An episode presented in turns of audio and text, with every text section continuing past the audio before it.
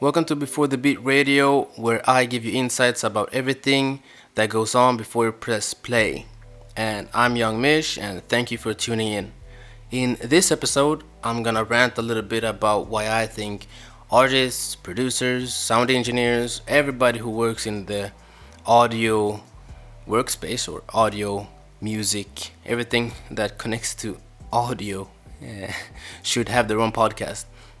I just think that if your main income or if your uh, source of income, if your source of, if your main creativity space is uh, audio centric, so to speak, if it's not pictures, if it's not video, if it is audio, I just think that having the, your own podcast is the it's just a, a simple way of you reaching a, a new and your current audience in the best way possible since people are so I wouldn't say stressed, but people are super busy nowadays.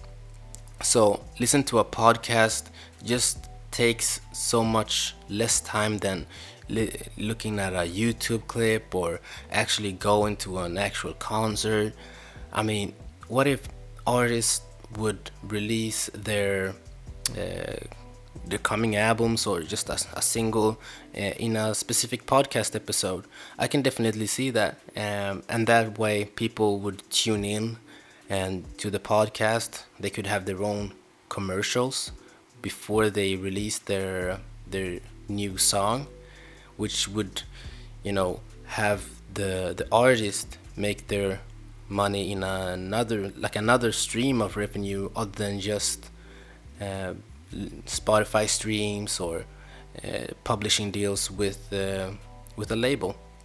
So artists, I definitely see you uh, going there in the future, having a conversation with your fans about what lyrics you wrote, what's behind the lyrics, how did you come about uh, what mood were you feeling when you wrote the song? Were you happy? Were you sad? Was it after a heartbreak or was it after a big tragedy?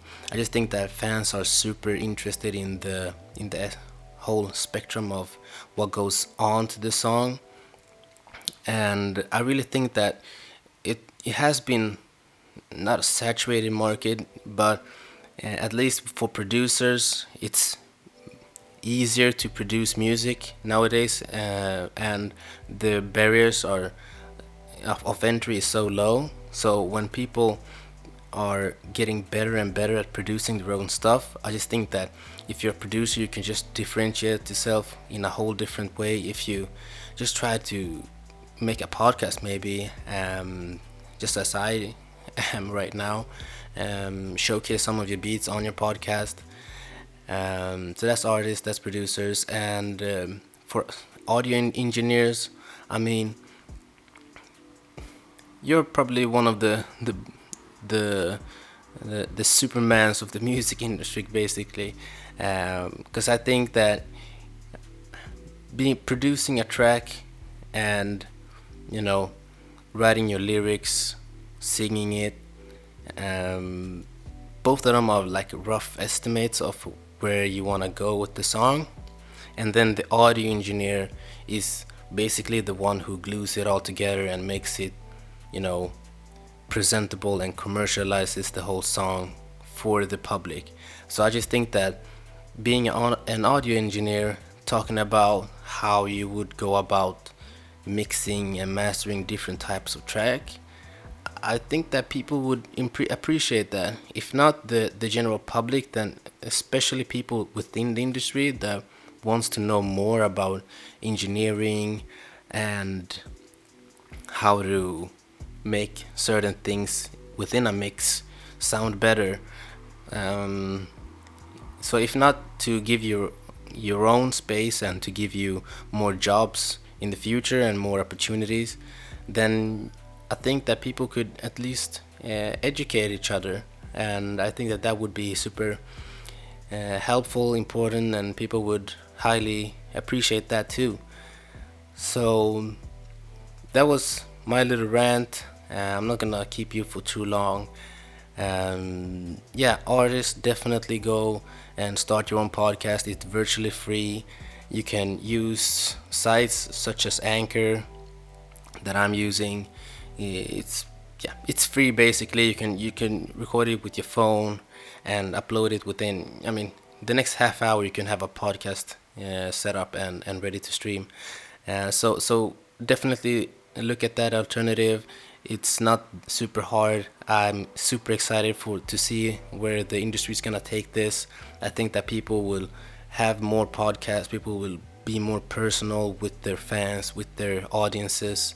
Um, and I generally just think that artists in general, not to you know, I don't want to offend anyone, but artists in general are kind of egocentric or they, they, they, they like themselves a lot. So uh, that was just a perfect medium for you to basically rant about your own uh, self. Uh, I mean, what if someone like Z had a podcast when he started off? That would be super interesting for all other cats that was going up and uh, wanted to be big as well.